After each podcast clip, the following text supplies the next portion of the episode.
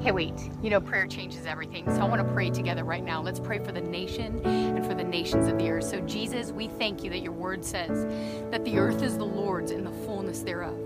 God, with one voice today, we declare healing in our land.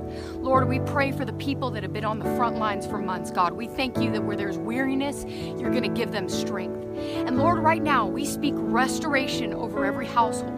God, where businesses have been lost and jobs have been lost, I thank you, Lord, that you will restore all things. So, Lord, I thank you that you are a healer. And I thank you today, Lord, that you are coming to heal our land.